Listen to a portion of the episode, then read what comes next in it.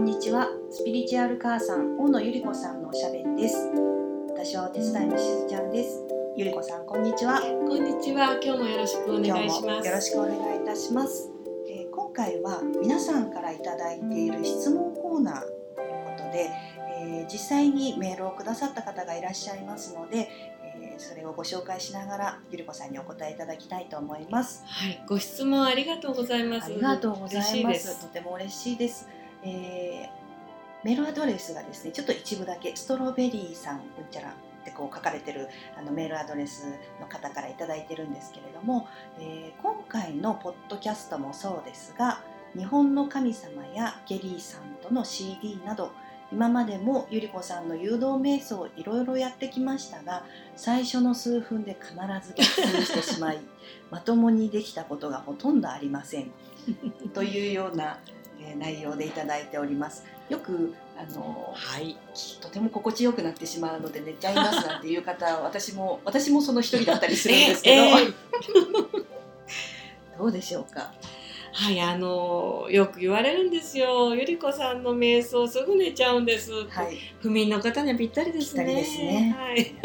なのであの睡眠誘導かと言われているんですが、はい。えっ、とまあまずはですね、あの脳波が下がるっていう。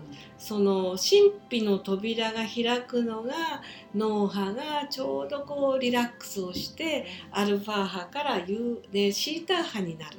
ちょうどその間ですよっていう話は一度しましたっけ、はい。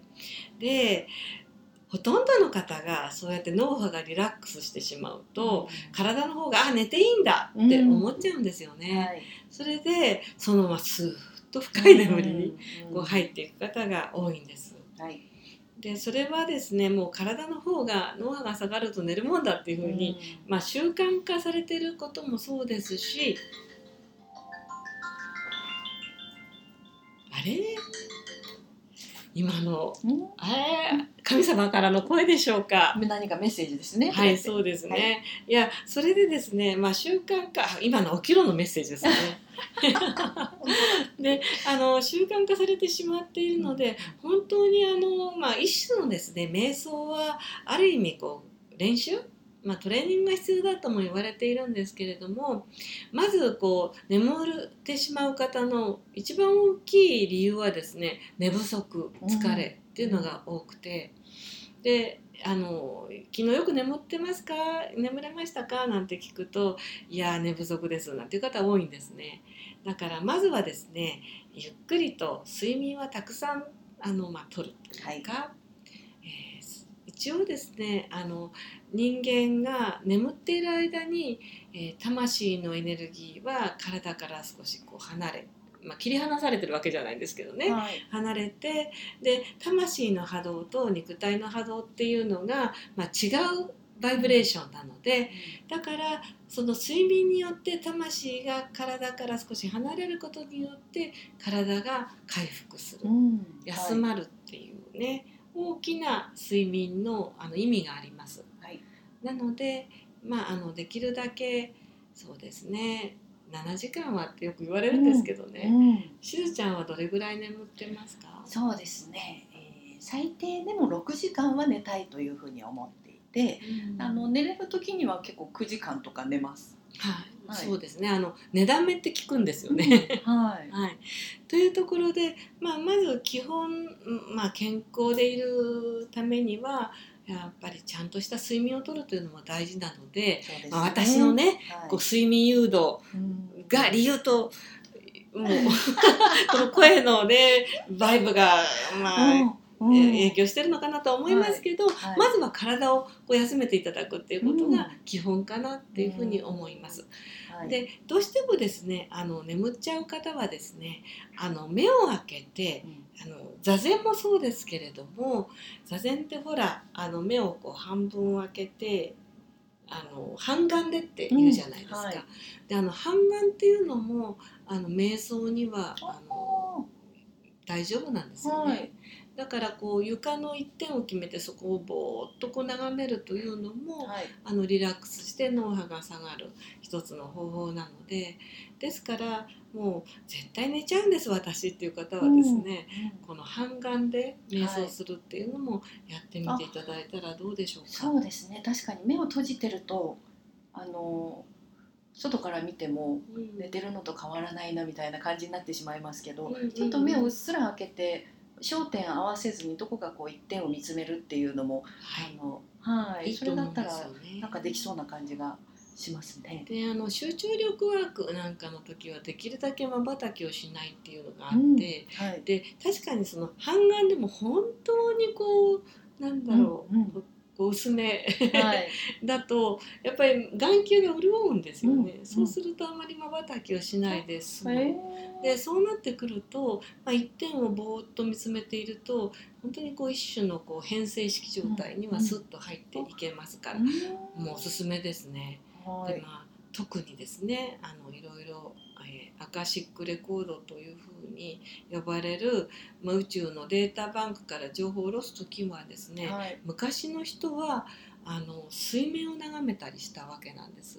み水面ですか？水面ですねへでそれが結局はあの水晶玉に転じていくんですけれども、はい。はい。だからそのただ一点を見つめるのもいいし、はい。一つその結構使えるのがですね、あのペットボトルに入れた水だったりするんですよね。意外にあの水晶玉がなくても、はい。その光の調子で、はいこうペットボトルのこうキラキラした光あの、はいまあ、水を見つめながら瞑想するというのもおすすめでございます。初めて伺いました。じゃあ、うんあのラベルはこう剥がして。剥がして、はい。そうですねボルビックとか書いてない方がいいですよね。クリアな感じはいにした上で、はいあいいですね。うん。はい、想像するとなんか確かにキラキラ見えそうな気がします。はい、ただですねあの電車の中なんかでも、ん、つり革に捕まったまま寝ちゃってる人もい。るぐらいで、そうですね。はい、だから目半眼でも寝ちゃうかもしれないですけど、はい。でもねあの絶対こう試してみて損はないといううん。か、そうですね。うん。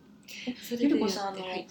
ゆそのもし寝てしまった場合とかは、うんうん。ああんまりそのやっぱり瞑想でゆりこさんがこう瞑想誘導瞑想をしてくださってたとしても、うん。もう寝てしまった時点で、えー離れてるというかお置いてかれてる感じなんでしょ。いろいろとそこはですねレベルがございまして。まあ、あの催眠もそうなんですけれども、まあ、深い催眠から浅い催眠まであってはい。でよくあのグループ誘導でね、はい。こうセミナーなんかで皆さんといっぺんにこう瞑想する時って、うん。それぞれお一人お一人のペースと違うじゃないですか、うん。はい。そうするとこうまあそこらここらで、あのこう気持ちのいはい。い眠りに入られる方も いるんですけど、不思議なことにですねじゃあそろそろ戻ってきてくださいとうん。全員戻れる。確かにそうですはい。ね。、ということはある場所ではちゃんと眠っていると思いながらうん。聞いている場所もあるわけなんですね。うーん。ですから本当にまあ深く眠っていらっしゃらないあのえおっしゃらなければ、うん。あのやっぱりこう瞑想のこうエネルギーであったりとか、はい。メッセージであったりっていうのは、うんえー、とす潜在意識のどこかに入っているというふうには思っていますのではい。眠ってしまっても何もならなかったわって思わなくていいとう思います。はい。じゃあ根気強く眠らないようなちょっと、えー訓練というか練習をするのもそうですし、うん。根気強くその誘導瞑想のその CD なりこのポッドキャストを聞いていただくっていう感じですね。はい、もうはい。それはね、あのすごく大事かなと思って、うん前回の放送でね呼吸法なんかやりましたけど、はい。あそこでも寝ちゃう人いたかなとは思うんですが、はい。ただそのまあ瞑想してその呼吸を意識するだけでも、まあ大変あの体にも心にもいいのではいですからたとえ寝てしまってもはい。あの大変役に立っているとうん。申し上げたいですね。はい、わかりました。ありがとうございます。はいなので、あのー寝てしまうことにばかりこう意識をし持ってかれないようにしていただいて、あのもう本当にゆったりリラックスするっていうのもあのちょっとそれぐらいできればいいやぐらいの気持ちでもいいかもしれないですね。はい、そうですね。で、あのまあこういうね、その変性式状態になった時によく聞くのが、はい。自分のいびきが聞こえてきたっていう話ってうんうんはいあるんですよ。あ確かに確かにで。ということは体は寝ているけど意識は起きている状態、うんまあ、それが、うんあのもしえー自由自在にねあのそういう状態を再現できれば、えー、とかなりの意識拡大といいますか、はい、あの自分自身がこういろんなごちゃごちゃから自由になった状態にはいなれるはずです。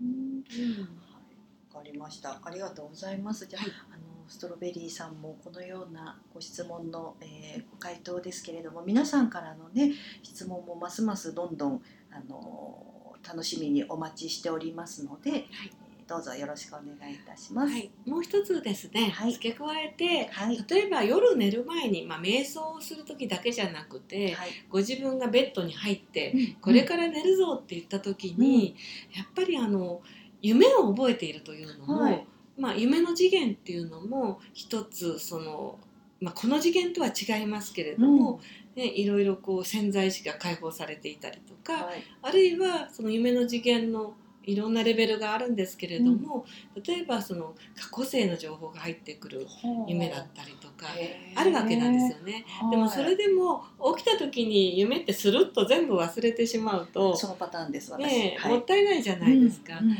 だからそういう眠る前にですねあのぜひですご自身のはい。まあ左手っていうのは私たちが大体こう利き手なので、はい右脳の方につながっている左手に向かって、はい。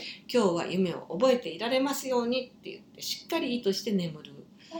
左手に向かって糸をこうお話しすればいいんはいで。そうしてで例えばあの、まあ、そのまま寝ると、まあ、夢の世界に入っていくんだけれども、半分起きてて半分寝てるような状態っていうものを練習しようと思ったらですね、あのまあ、手をこうね、えー、と肘からこう上げとくんですよ。ほでこう横になってるじゃないですか、う。はい。そしてこう本当に寝ちゃうと手がパタンとこう落ちるじゃないですか、はい。でその落ちた時にまた目が覚めるっていう、うんうんそういうその本当にアルファとシータの間を練習するっていうこの、えー、と片手を上げてまあ、はい。うん眠りに入ろうとするはい。これもいい練習なんです本当でね。すね。でこれが一応放送されるのがはい。7月7日はい。そうです。で、まあ、今日聞いてくださってる方は今日が七夕なんですけれども、あの日本の信託カードうん。